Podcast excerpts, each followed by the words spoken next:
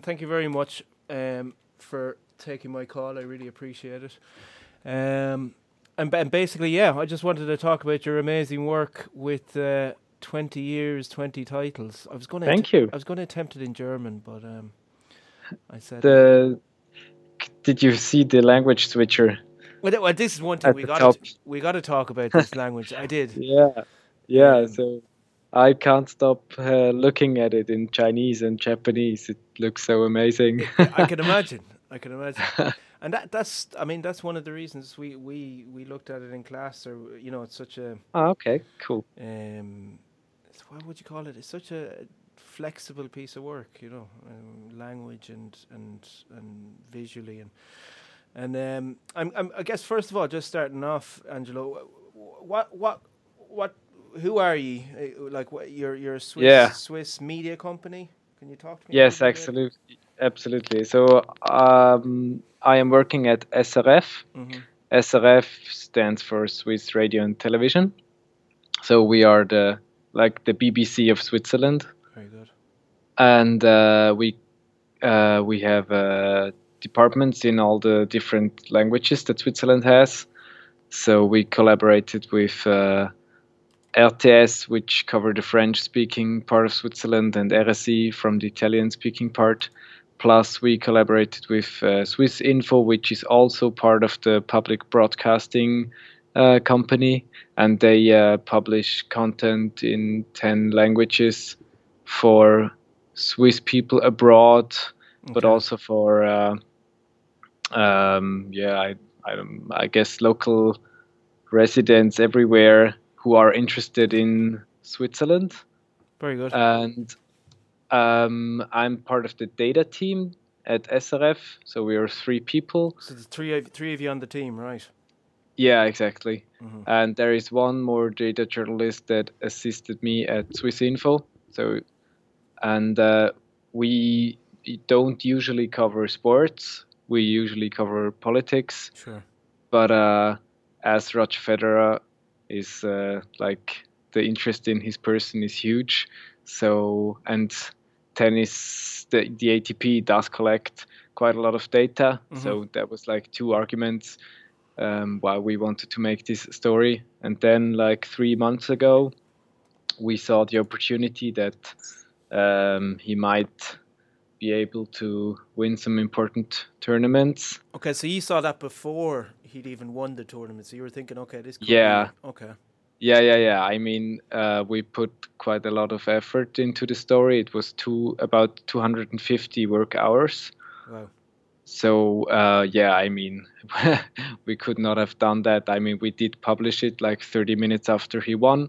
So that would not have been possible without some planning. So were you watching the game going, you better win this, Federer, because we... Oh, yeah, hell yeah. I was so nervous. I usually don't watch any sports at all, but I was really sweating because it was a huge leap of faith when we started the whole research. I mean, he could have just as well had some injury and stopped playing all. That would also have been possible. So at any moment, really, yeah. Yeah. I mean, that would also have been a good moment for such a story, of course. Very true. But yeah, and then I just wrote down some dates, so Australian Open, Wimbledon and stuff. Mm-hmm. And we were just let's prepare. And whenever the time's right, let's publish it. That's good, wow. And then it was really, it was perfect timing. I finished the last bug fixes 3 days before the final, and then that was really perfect. Excellent. And I love that. I can imagine you must have been hanging on every shot there for the final few games. And with regards to the piece itself, then I guess, well, I mean, that kind of looks at the editorial process whereby you normally do politics, mm-hmm. and is it a case with your own work, Angelo? Are you a programmer? What's your background? Is it journalism? Is it programming? Is it? It's a bit of both, mm-hmm. but mainly journalistic. So I did study multimedia production here in Switzerland, and then did a 2-year traineeship here at SRF. Mm-hmm. And then I was basically a journalist primarily. Okay. But as I was just always interested in programming and also designing, that was just something that I really liked. So I did get the position at SRF Data also, not as a designer or programmer, but I do now cover a lot of the, I did program most of the things myself. Okay. So that's just something that I learned during the last year. I joined SRF Data a year ago. Super. And I guess looking at the piece, could we work through the particular article? Would that be okay? Sure. Yeah, I have it in front of me. Super. So, I originally, before this came up in class, I came across this and this piece, and I guess to talk, first of all, the initial reaction was, it's beautiful. It looks spectacular. Thanks.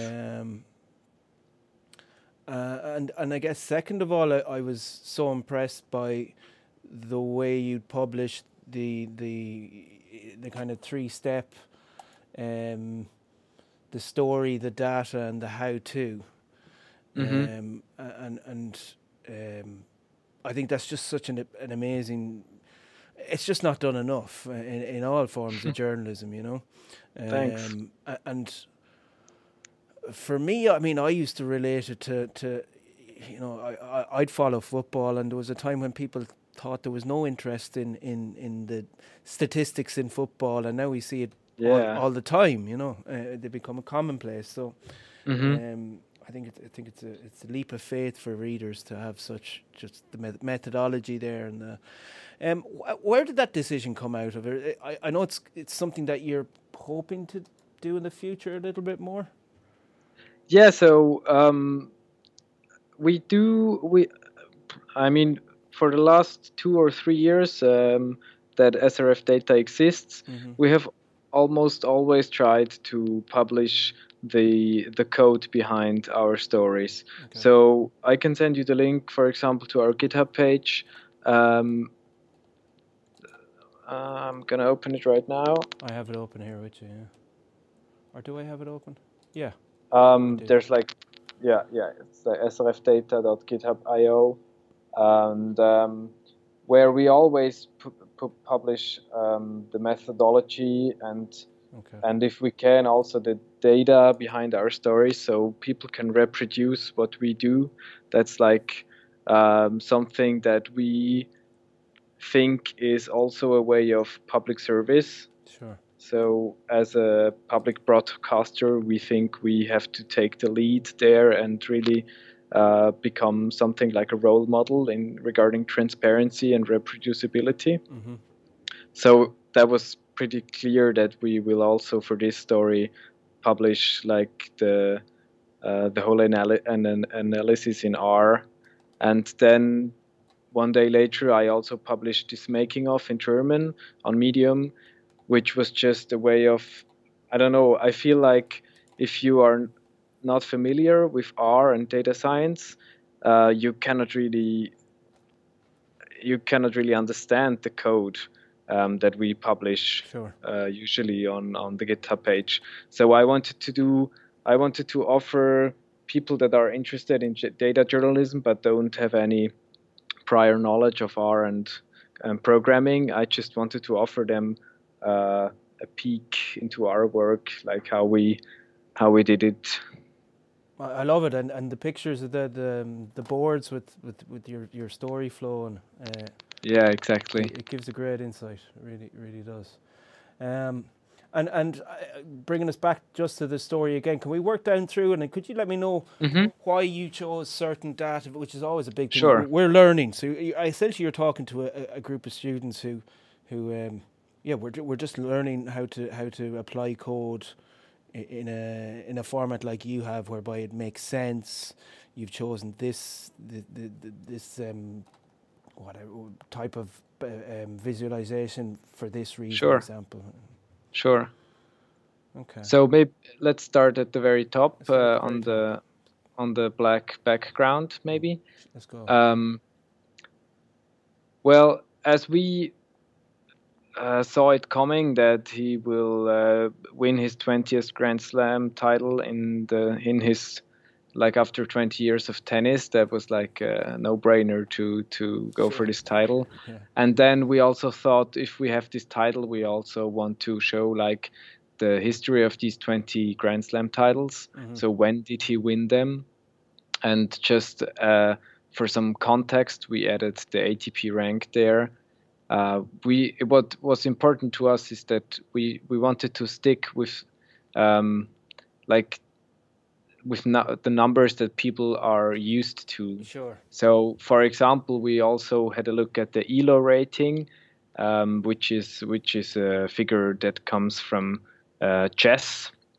So it's just like another number trying to show how strong a player is. Okay. But that's something that in the end we left away completely, because it was important to us that also if you don't have a lot of knowledge about tennis and tennis rules, that you can still follow like our insights and stories. Mm-hmm. So we want to start easy. I mean, I don't know, maybe we could have started even easier, but I guess also if you don't really understand exactly the scale on the left side on the line chart. I guess we did add the annotations, so there's still some chronological information that you can follow, sure, even if you don't understand the line chart completely. Mm-hmm. Yeah. And you've got a kind of a Space Invaders feel to it as well, which is... Yeah, right. Which is really cool. Yeah, you're right. Yeah, it looks a bit like these points. A little bit, dots. Yeah. That's me. Yeah, you're right. I haven't thought about that. Me showing my age there. And then we get down to, I mean, mm-hmm, these really interested me, the comparisons between the players, and I guess programmatically, how is that done? Do you mean technically? Yeah, the slow but steady climb, for example, we just moved on. Mm-hmm. So, I mean, the data is the same as on the navigation line left and on the line at the top on the black background, the data, and technically it's done with D3. Okay. I mean, the whole story is a React single-page application, but all the charts are based on D3. So yeah, I mean, it's the Y scale is logarithmic because I find it, I mean, you can just see it a lot better because like the top 10 positions are way more important than like positions 100 to 500. Sure. So that's why we decided to go for a logarithmic scale. Okay. And then we had to choose like the most important players. And in the end, we decided to put a very strong focus on the Big Four, mm-hmm, just because a lot of people know them, sure, and also because they really are also like some of the best players of all time. Of all time, absolutely. Yeah. Yeah, absolutely. So that was really a legitimate decision, I think. And of course, we had to like... decide, okay, what like historical tennis figures do we want to include? That was not a very easy decision. I mean, others could have maybe decided something else, but in the end it was just tried to also here to make it not too complicated, mm-hmm, to make it easy to understand, and also to like really focus on the most important ones, names that everyone has heard, hopefully, or just someone sure, heard before. They kind of stand out above, yeah, even tennis, yeah. Because you got like the world ranking number one graph down below that with Edberg and Lendl. Yeah, exactly. So also there, I mean, there are some players missing, of course, but we try to focus on the most important ones. Sure. Excellent. And if we move down, then we've got the serve games won, and mm-hmm, behind that graph, essentially that's D3 again? Yeah, absolutely. Okay. All the charts are done with D3. Charts are D3. Yeah, yeah. And yeah, that was an easy one. We were laying out like these chapters and had a lot of different questions that we were trying to answer. And one was, of course, why is he so good? Why is Federer so good? Mm. And like this was one part of the answer that we found pretty quickly. We just saw that in this regard, he just really excels all the others. I mean, there was Andy Roddick at the beginning of Federer's career. Roddick was better in this regard, like with serves one. Yeah. And I mean, I guess you can criticize that we did not add him here, but it was just also for just to keep it simple. Sure, and I mean, we didn't really mention him anywhere else. He hasn't exactly.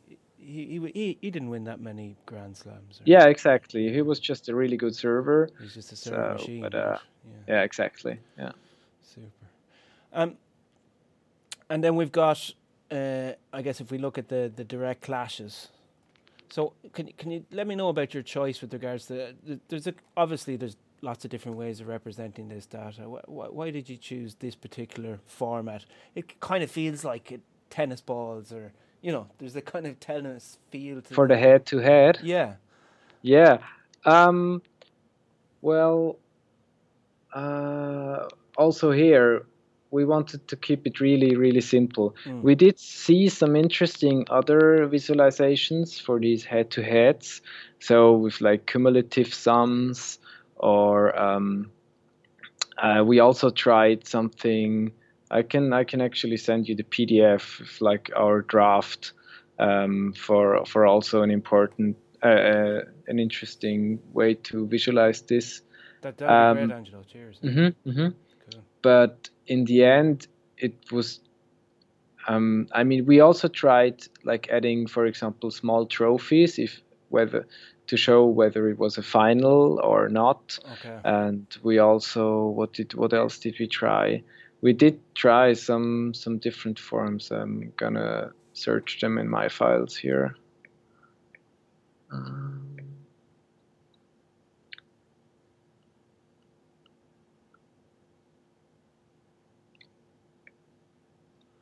we got Djokovic.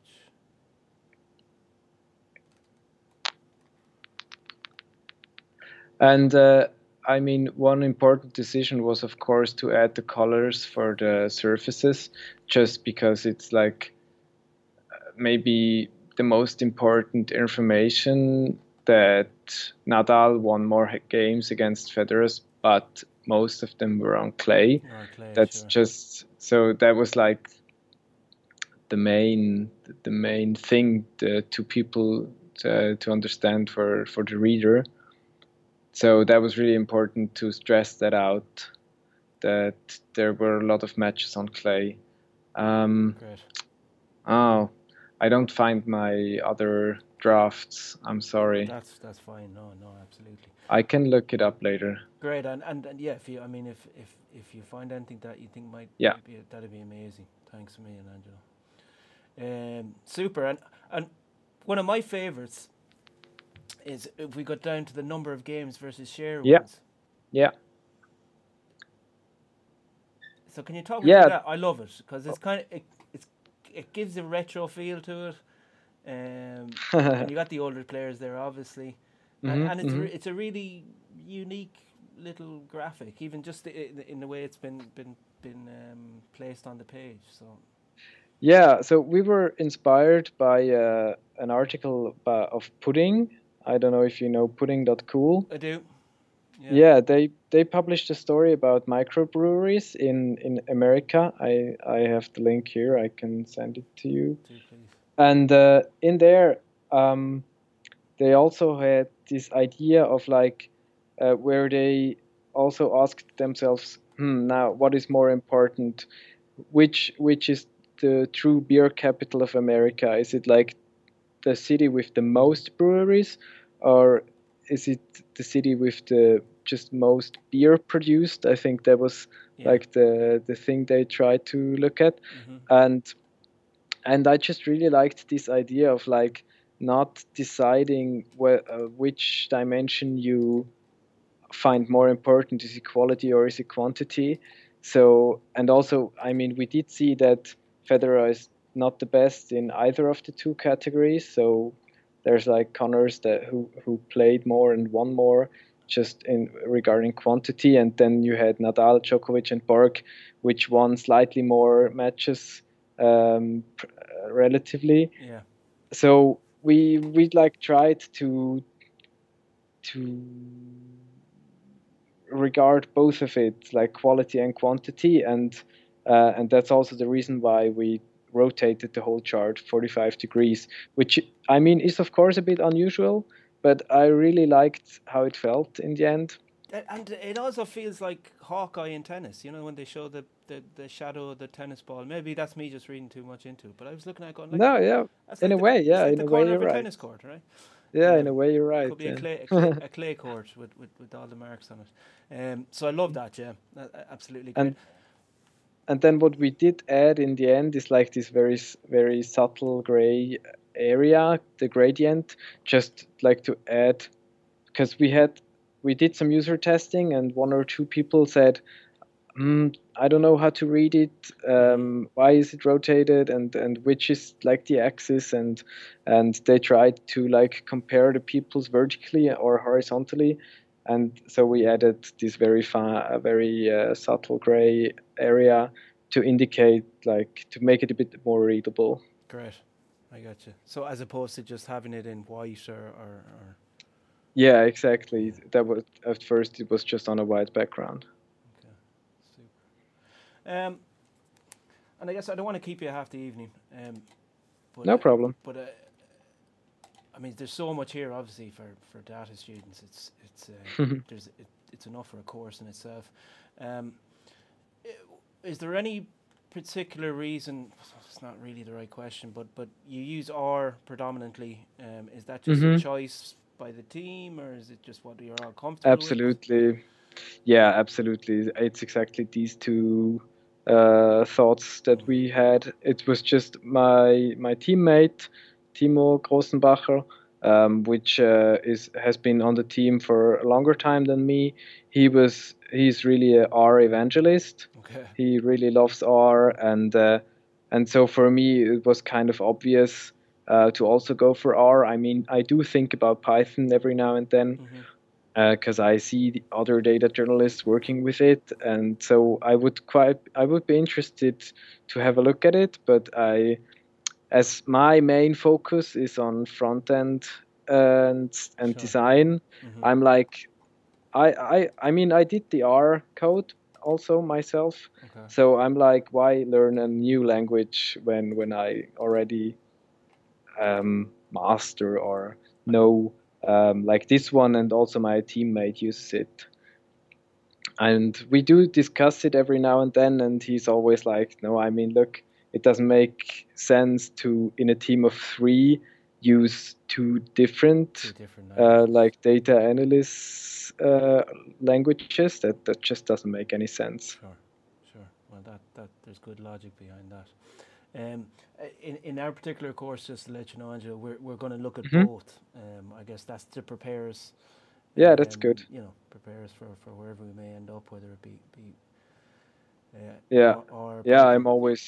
I'm always thinking about like doing some DataCamp tutorials on Python one day, but for now I have other stuff to look at, JavaScript and so on.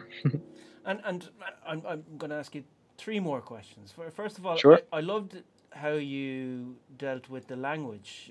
Can you let me know how you decided, right, well, we want this to be available in English, Chinese, and yeah, that was a very early decision. I mean, it was kind of obvious that he is maybe the most famous Swiss person at the moment. I think he is. So yeah, probably he is. And so it was clear that the interest will be pretty huge also internationally. So everyone loves Federer. Like, what can I say? Yeah, like, absolutely. It's crazy. My whole family shout for Federer. What's that about? They don't even watch tennis, but when he's on, it's just one of these. It's really a phenomenon. It's a phenomenon, absolutely. Yeah. Absolutely. And so to me, it was obvious that at least in English and French and Italian, that I wanted to publish it in at least these languages.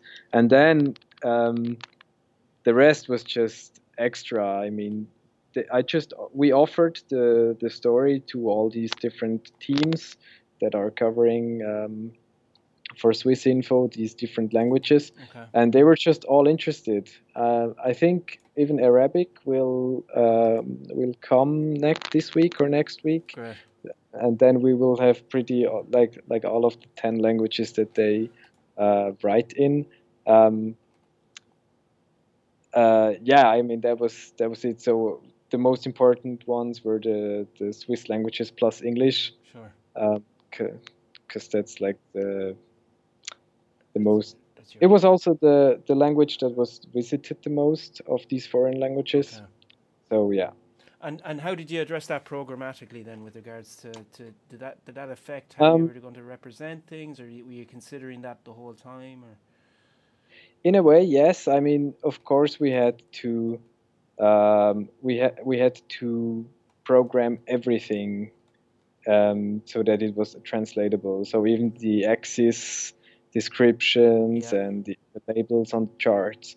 But luckily, we did have some experience with that, and we did have like a logic already in place for translations. Okay.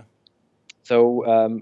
It's really easy for us to also like add some more languages. We really knew from the beginning on that we would publish it in different languages, so that was really like from the start on something that we considered during the work. Super, amazing, Angelo, brilliant. And I guess my last question, the classic question, would be advice for people like myself and my classmates. What would you advise with regards to data journalism? Where would you say, okay, look, this really helped me in my own career, or this focusing on this and not this, or it's a broad question, but yeah, sure. Is there something that you say, that really helped me? That was a big, that piece of advice or that book or it's two things. The one thing that is important to me is really like to focus on the reader, also regarding complexity. So complexity is good during the research to really to get into the details. That's really important. Really, but I find it, absolutely. But that's like just the first step. So the second and really important step is to then like really ask yourself again and again, like, can it be shown more clearly? Can we reduce complexity just a bit more? Can we focus once more on like the key thing that we are trying to convey? Okay. And that's something that I find really important. And also like not trying to put too much in one chart, but split it up into different ones so that each one of them is really easy to understand. That's really like one of the goals that I always try to focus on. And the second thing is for like people that want to get into programming very generally, is something, it's like a mindset. So for example, it's a really stupid example, but last week I spent 2 days setting up some stupid program that just did not want to work the way I did. Okay. And in a way, of course, I was frustrated and I thought, oh my God, why doesn't this work? This is so stupid. I am so stupid. Mm-hmm. Why can't I do this? But at the same time, I always thought, well, in the end, after these 2 days, I'm going to be a better programmer or a better data journalist. Mm-hmm. And I just think that's a really important thing to remember. On my desk, there is a small Jedi which says, patience you must have. It says patience. Yeah, you must have, exactly.